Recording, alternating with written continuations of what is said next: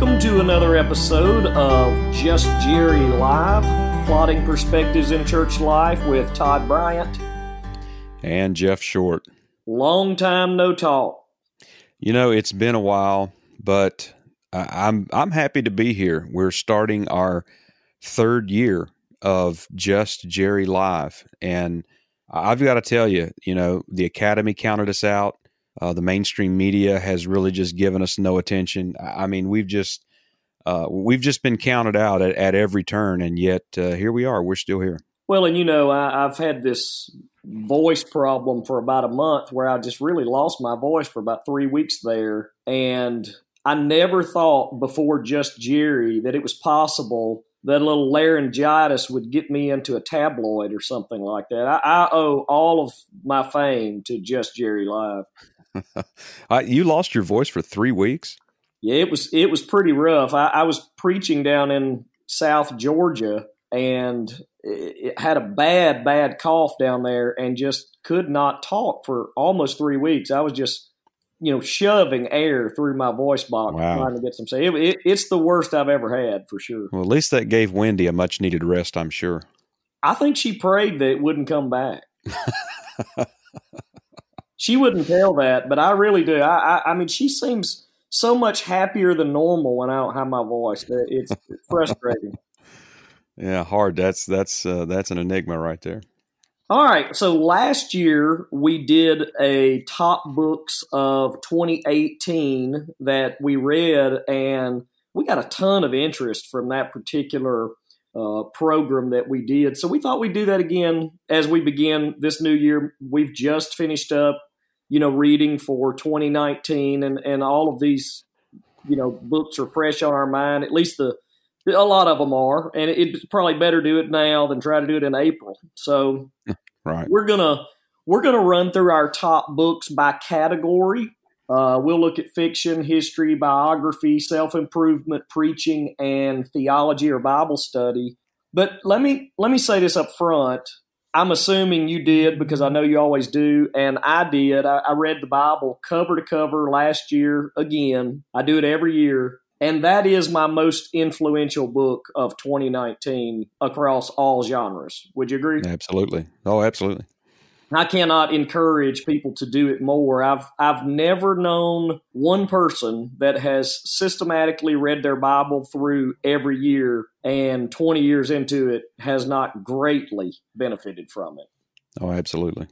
There's also a, a little bit of a question about how we keep up with our books. Um, I I know we both use Goodreads, which I cannot suggest more. It is just a great place, not only to keep up with your own books, to, but, but see what other people are reading. Is there another way that you keep up with books that you read, or is that it? Well, Goodreads is my primary source. I started years ago uh, keeping up with books that I read on a spreadsheet, and I think before that I probably had a a written list somewhere, but I I've tried to find it before. I can only get back to about 2005, so so I don't have complete records, but I've always tried to keep a, a record of what I've read. Well, I have not. In fact, I've only really been using Goodreads for I think this is probably my third year to really use it, you know, regularly. And I wish, like everything, I had been a whole lot more faithful about that because I, I forget things now. Was that a good book? Was that a bad book? And um, you know, you're just able to keep up with so much on that site. I cannot recommend it to people more. Not only that, let me say this: the I met a goal last year I'd never read, and you know, Goodreads will allow you to set a goal for yourself. And if you're a goal-oriented person, some people aren't driven, I guess, by goals, but I am. And I wanted to read 50 books last year, which was significantly more than I probably had ever read before. And I ended up reading 61. So wow. I, do think goals help, at least if you're a goal driven person. And Goodreads will allow you to do that for, for 2019. I've actually already put a, a goal of 50 books again in there. I think that's reasonable, especially when you're reading heavy books like theology. That's not like reading a you know a fiction book. Right. Speaking of fiction, uh, let's let's start with that. What was what was the best book or series that you read fiction wise last year? I know you read a lot of fiction. Well, I had a little bit of, uh, there's a little bit of a problem, I guess, with picking the top book because actually last year I reread The Hobbit by J.R.R. Tolkien, and that's just always going to be going to be the top anytime I read it. So that kind of uh, pushed out everything else. I'm reading The Hobbit right now. Uh, my youngest gave it to me as a Christmas present this year, and you had recommended it to me, and I have enjoyed it so far. I haven't been able to read it like I'd like to, just with the busyness of the first of the year and everything going on. But I plan to really jump into that soon, and and I, I've really enjoyed it. I know there's people that are you know they're not huge fans of Lord of the Rings. Some folks, and then other people really are, like yourself. I know you love that, but The Hobbit seems to be loved by everybody, and and I, I can see why. I've really enjoyed it thus far. I I really consider it a uh, a masterpiece of uh, 20th century literature. It is so interesting how he links fiction with nonfiction so regularly through that book. Uh, it, it, it is great. I, Wendy and I both read the Wingfeather Saga by Andrew Peterson last year. I think you've yeah. read at least most of those books. I have. I thought that was just a marvelous work of fiction. In fact, I, I are there four books I think in that saga, and I think I flew through those books in less than a month and I we just thoroughly enjoyed those. I cannot recommend those more highly, and and they're good for young readers and old as well. Yeah, that's a that's a great series of books, and actually a series of books that got better as it went along. No, I agree. I, I think every book was better than the one prior, which is pretty rare when you're reading a series. So I, right. I would I would definitely recommend uh, the Wingfeather Saga by Andrew Peterson. Okay, so that's that's the lightest one. Maybe we should have stuck that in the middle, just as uh, eating dessert in the in between the meal. But I, I, history. So I, I committed myself last year to reading several history books, church history specifically, and really specifically Baptist history. Since I'm a Baptist pastor, I thought that would do me well. I, did, I read some other things, but I, I read specifically on Baptist history. And it's hard not to mention John Christian's book, A History of the Baptist, just because it's sort of a standard work, you know, for Baptists. And I was really encouraged by his book because he does a really good job of outlining that all through history, church history, there have been groups apart from Rome which believed in salvation by grace alone and immersed. Of course, immersion was everybody's practice for a thousand plus years but that also did not believe in baptismal regeneration. And it's really encouraging because Catholics have gotten a hold of church history and make you think everybody was a Catholic a thousand years ago, and that's just that's just not true. And and right. so I was encouraged. Now, a lot of these groups are widely variant, widely variant. We would not call them all Baptist or Baptistic that he speaks about, but I was still encouraged to know that those groups are there. I, think, I already believe that going into the book, but that that book just solidified that even more for me. So, if especially if you're a Baptist, I think that's a good book, um, and it's probably more thorough than any of the other books that I read. Well, I guess when it comes to history, I I didn't read any particular uh, church histories last year that I can recall. Um, but one work of history that really stood out to me. I read The Devil in the White City by Erik Larson, and it is um, it's all about the 1893 World's Fair in Chicago, and which was just a actually just a a feat of engineering um, that that actually came together and and happened at all. But um, he intersperses that with the history of one of uh, America's uh, worst serial killers during that time as well. So it's a very interesting book. And um, another reason why I picked that up was because uh, Erik Larson uh, is very good in a method uh, referred to as uh, narrative nonfiction. So he's he's telling history, um, actual events, um, but he actually you know he puts the history into uh, more of a narrative or story form, uh, and does it extremely well. So, so that book was um, informative in a lot of ways and entertaining. Was a great read. That's interesting because it, history and biographies can have both have great information and nearly be unreadable if the if the author is not good. Right. And uh, speaking of biographies, uh, that's our next that's our next subject. What I know you read several. What was your favorite biography that you read last year? That would probably be uh, a book called Steal Away Home, and that was written by Matt Carter and Aaron Ivey. And it is about Charles Spurgeon and his friendship with uh, an African American slave uh, named Thomas Johnson, uh, who gained his freedom. Uh, he was uh, converted to Christ. He became uh, a preacher. he was educated at Spurgeon's Pastor's College. So it was, um, f- for one, it was just a a story that I really wasn't aware of. I'm I'm not a, a Spurgeon aficionado, but I have read quite a bit of his writing and quite a bit about him. But it was really just a side of Spurgeon that I had not seen before, and it was much. Uh, it was just much more personal, uh, talking about some of his some of his sickness and things that was that was going on at the time, and and from all accounts, it, it seems that this uh, really was a, a very close friendship that developed between Charles Spurgeon and Thomas Johnson. So it, it was a it was just a fascinating read. Yeah, you know, I Spurgeon is just an amazing human. Anyway, I, it's hard not to think he's one of the, if not the most influential, at least Baptist of uh, you know the 19th century remind me, do he have his hands in like some 80 different groups that he helped out with? It it is a very large number. I, I don't know right offhand exactly, but it's to be honest with you, when you read it, I, I just come away with the sense this just cannot be true.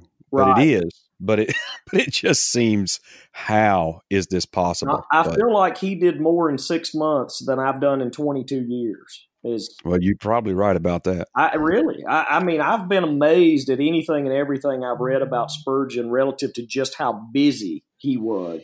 Um, I read several biographies last year, some better, some were. I read a, I, I read one that just wasn't good. Is on a particular person. I want to read another one this year because this one just wasn't very good. But it was t- this was a tough choice for me. I read Eric Metaxas's biography of Luther later in the year, which I thought was really good. He didn't shy away from Luther's problems, which was great. But I really think the best biography that I that I read last year was God, Greed, and the Prosperity Gospel by Costi Hinn. Mm. And the reason I say that is not that it was, you know, 400 pages of in depth biography by him. It's not a complete biography. It it is needful, though, for our day specifically, much more than that Luther biography is. It is applicable because it deals with the prosperity gospel and everything that's going on behind it. And it really exposed how that particular genre of pastors live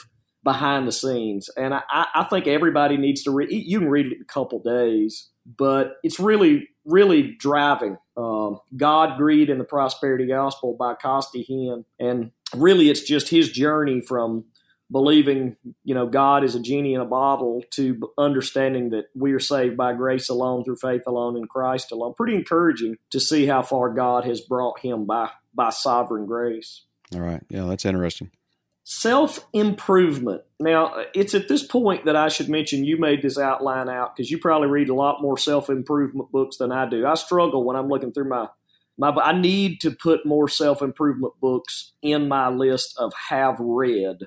I really, though every book improves me, I hope, even the fiction books that I read.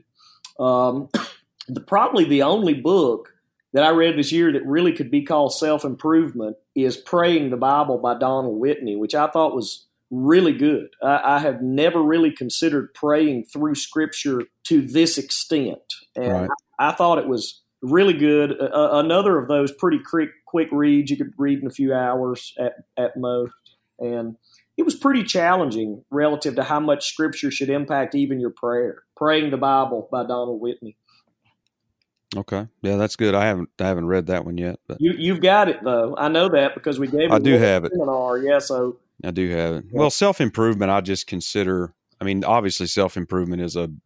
I mean, that's a category. You know, like you used to be able to go to Barnes and Noble, and that might be a a, a label at the end of an aisle of books or something. But you know, any book that you that you pick up intentionally, you know, to help you improve in some area, I, I generally consider under this under this banner. But uh, um, yeah, I read a few, but actually, I, th- I think um, the best one was probably a book called Peak uh, Secrets from the New Science of Expertise, uh, written by Anders Ericsson.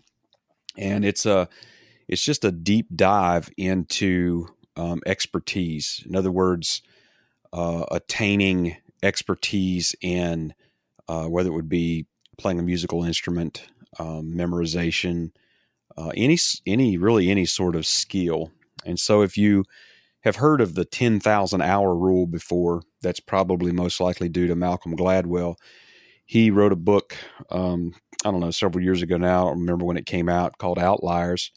And what he had done is he had come across a decades old study that it seemed like most people had forgotten about. Um, that was was just looking into, you know, how long does it take to achieve a true professional expertise level at some skill. And in general, uh, it's rounded out to about 10,000 hours, which that was a fascinating book. Uh, Peak is a deeper dive into that whole concept and basically talking about how that it's not just 10,000 hours of, of practice or 10,000 hours of doing something, but you've got to be you've got to be doing it deliberately and you've got to be doing it the right way. In other words, I guess Ericsson would basically say you could spend 10,000 hours um, doing bad practice and you're still not going to be, you know, an, an expert, what have you. So anyway, a lot of now this book is heavier than Gladwell's. There's a lot of cognitive science and things like that in it, but, um, but I, but I, I really enjoyed it. Well, that's, that sounds interesting. I, I, you see, that's the kind of books that I know I need to read more of. And then you refer Hobbit, and I'm sitting here Hobbit or that. You know, I just I go fiction. It, it, sorry. We'll just read them both. Yeah, I, I need to do that. Uh, I, I, need to do better at when I have four books going that I read all of them because while I usually migrate over there to the one I like the best. but at least I'm reading. You know, I, right. Yep both of us try to read several preaching books every year. I just think that's important. Uh, I think we need to be improving our craft, and preaching is our craft. So, absolutely, um, I think we need to be looking at it from you know various perspectives. No doubt, we have read books that are better than others, but I read four or five books last year on preaching.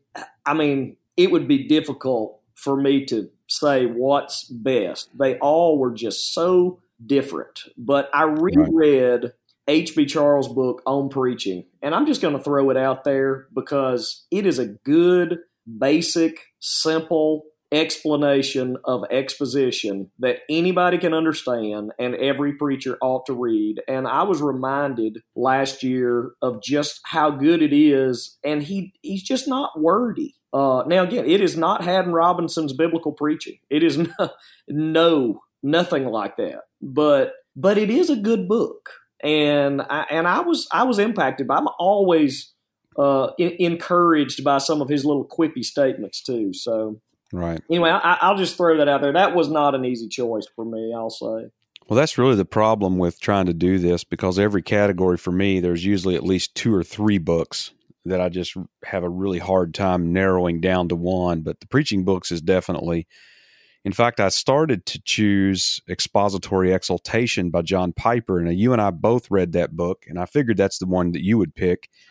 Um, and so I decided to go with one that's not quite as technical as that book, and I chose The Archer and the Arrow, which is a, a very practical book. like you say, books on preaching uh, oftentimes are just quite different, and so there's just there's just a different level of benefit that you're going to get from them. Um, the Archer and the Arrow is not a technical book. Um, it's it's not real complex. It's not real long, uh, but it, it is it is very practical. uh, I think it's I think it's something that would be helpful to to every preacher that read it. No, I agree. You know, I don't know how much people know this, but you and I are pretty good friends just outside of just Jerry. We don't we don't just talk on just Jerry, and we share recommendations to books a lot. I read Expository Exaltation last year, but I also read The Archer and the Arrow, and you're right, that is such a good book. Um, it, it is easy to understand, short, and, and and would benefit any pastor. Right. I would definitely improve that uh, imp- uh, recommend that. I don't know where I got that. So, well, maybe you can. Maybe you can improve. Yeah, I can, uh, I just, you know, write it, write another version it. or something. Yeah, people are just dying for me to write a book on preaching. Uh, how to preach over fifty minutes every week. That's the that's be the name of it. Well, at least you practice what you preach on it. I guess you ain't no hypocrite. That's exactly right. So lastly, and I know this is the one everybody's been waiting for. You know, we should probably have a drum roll, but we aren't advanced enough to put that in there. Um, theology or biblical study. Uh, these are the hardest books to read, I think, in this list because you really have to pay attention when you're reading a book on theology. But I read, and this was at your recommendation, I read He Will Reign Forever by Michael Vlach. Mm. And it is without a doubt one of the most influential books I have ever read ministry wise. It is an easy read, but it is a long book. Uh, I don't, right. it, it's going to take, you know, weeks to get through it, not days. It's got some 55, 60 chapters. They're all like 15 pages. You know, the print's big. It's not, it's not a hard read. Vlach is easy to read. He is plain this is about the kingdom. It's really about biblical theology more than the kingdom, but the kingdom being the main focus of this book. It is it is a great book. And I have recommended it to every pastor that I've talked about, and pretty much nobody has bought it. But any, anyway, it's it is it is a book that I have looked back at so I read it early last year, but I have looked back at it several times as I've been preaching through Luke and Jeremiah and Revelation. I, we and Psalms. Uh, you know, we we've been preaching through all those books, even Genesis, and I have looked back at that book in almost every book that I've preached. It is not only a book; it's a good reference. So right. I cannot encourage people to read that more. In fact, I bought several copies of that book, gave it to both the elders here and several of our Sunday school teachers that were, you know, teaching some of the more advanced classes. I, I just thought it would be really good for anybody, but especially those teaching. Yeah, that is an excellent book. I of course, recommend that widely. You don't get a lot of takers, you know. Uh, I think it weighs about 15 pounds, and um, you know it's a large, sizable book, and it just it's got a it's got a you know a pretty hefty price tag um, for books. It's usually between thirty to forty dollars to get the print every book. single penny. In but fact, it is having, it is having read that book, it's worth a hundred dollars. Absolutely. What about yeah? I can't recommend that highly enough. But that was not. Uh, I read that uh, a while back, not last year. But um, you know the the theology books typically tend to be denser, longer, uh, more complicated, um, usually slower reading. Um, but despite all that, I actually chose as my top book one that is uh, much more practical, and that is the book Conscience by Andy Naselli and J.D. Crowley. Um, and it's just a it's just a biblical study um, on the conscience and and what the Bible teaches about the conscience. And while it is a biblical study, it's also very practical and very applicable. Uh, it's a it's one of those kind of books I really think every Christian ought to read. You know, and they do a good job in separating out and distinguishing um, convictions and and different levels of of choices of you know how we're choosing to do things or not do things and and what have you. So it, it is just a it's probably probably the best book i've read on the conscience. Um, christopher ash's book is really good um, but it's much heavier and maybe not quite as practical as what um, Naselli's book is. So uh, I definitely would would recommend that. Really, just for every Christian, I think it would be beneficial. And people are not reading on that subject hardly at all either. Well, it's you don't read on it, you don't really hear a lot about it, and you realize how convoluted that your thinking is on the conscience, and that they do a good job sorting a lot of that out, helping you think through those issues. No, absolutely. Well, that's a that's a pretty good list. I, I went through uh, Uh, my books as I was trying to pick all these out, and you know we'd sort of sorted out the different genres that we wanted to talk about. But there was I still had a couple of books that I still wanted to mention. So I'm gonna I'm going to make an audible here and give an option for an honorable mention book. And I'll go ahead and go so you can sort of glance back over your stuff. But What Every Christian Needs to Know About the Quran by James White really is a great book because we should be seeking to evangelize evangelize Muslim people. I know we aren't. I, I, we aren't doing what we need to do there, but we should be. But you are never going to be able to evangelize a, a Muslim until you know a little bit about some of his arguments. And this book is just amazing as it it displays that the Quran cannot be inspired because it's wrong about things. And specifically, it is completely wrong relative to Christianity you know, people are often taken back about how ill informed Muslims are about Christianity. Well, it's because the Quran is wrong.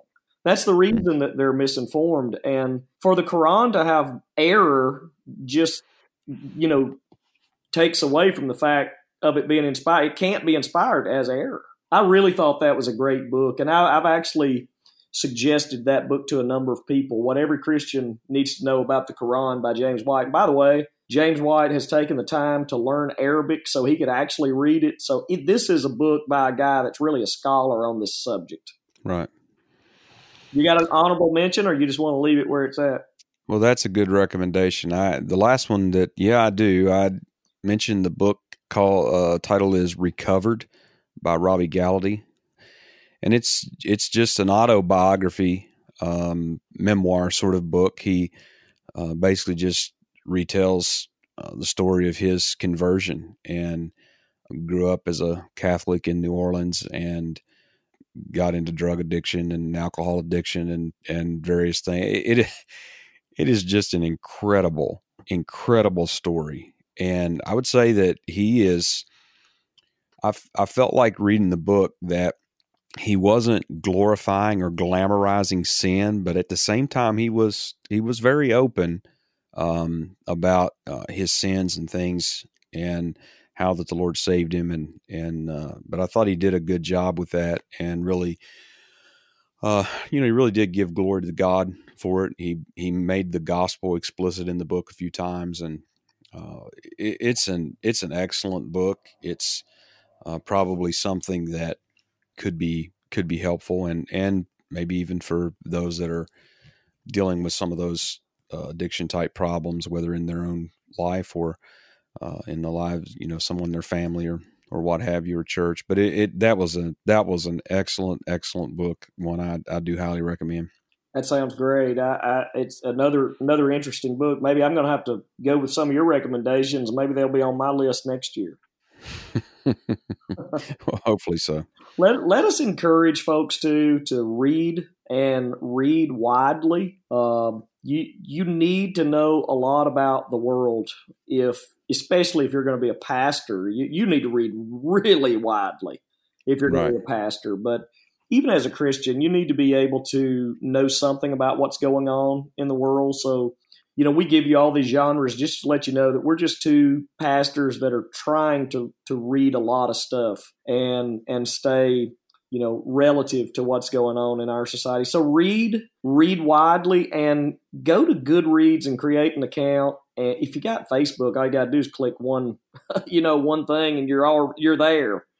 Create right. an account, give yourself a goal. You'd be shocked at how how well you'll do by the end of the year if you keep up with what you're reading. It, it will encourage you. Absolutely, Goodreads is a good way also to to keep up with. You can make a list of books that you want to read. And you can feel free to to follow me on there. You can follow Todd on there and keep up with what we're reading. There's a number of friends of ours that are on Goodreads and you know post about what they're reading. So it is a good place to get recommendations. You, if you're interested in a book, you look it up, and then you can see if any of your friends have read it, and you can right away you'll see you know their reviews, what were their thoughts of it, and uh, so it, it's it's a very helpful tool. We probably just in hindsight should have emailed Goodreads to let them know we were going to say that so they could be prepared for the influx of accounts that will be created here. I, I don't know what their server is like, but I hope we don't shut them down. Well, I I think um, I think didn't Amazon buy Goodreads, so that they've probably expect. Actually, that was probably an anticipation um, of all of the influx they would receive from Just Jerry Live. So they so Amazon made that move, and I think they upgraded, and uh, they've got a lot more storage, a lot more capability now. I am certain that you are correct.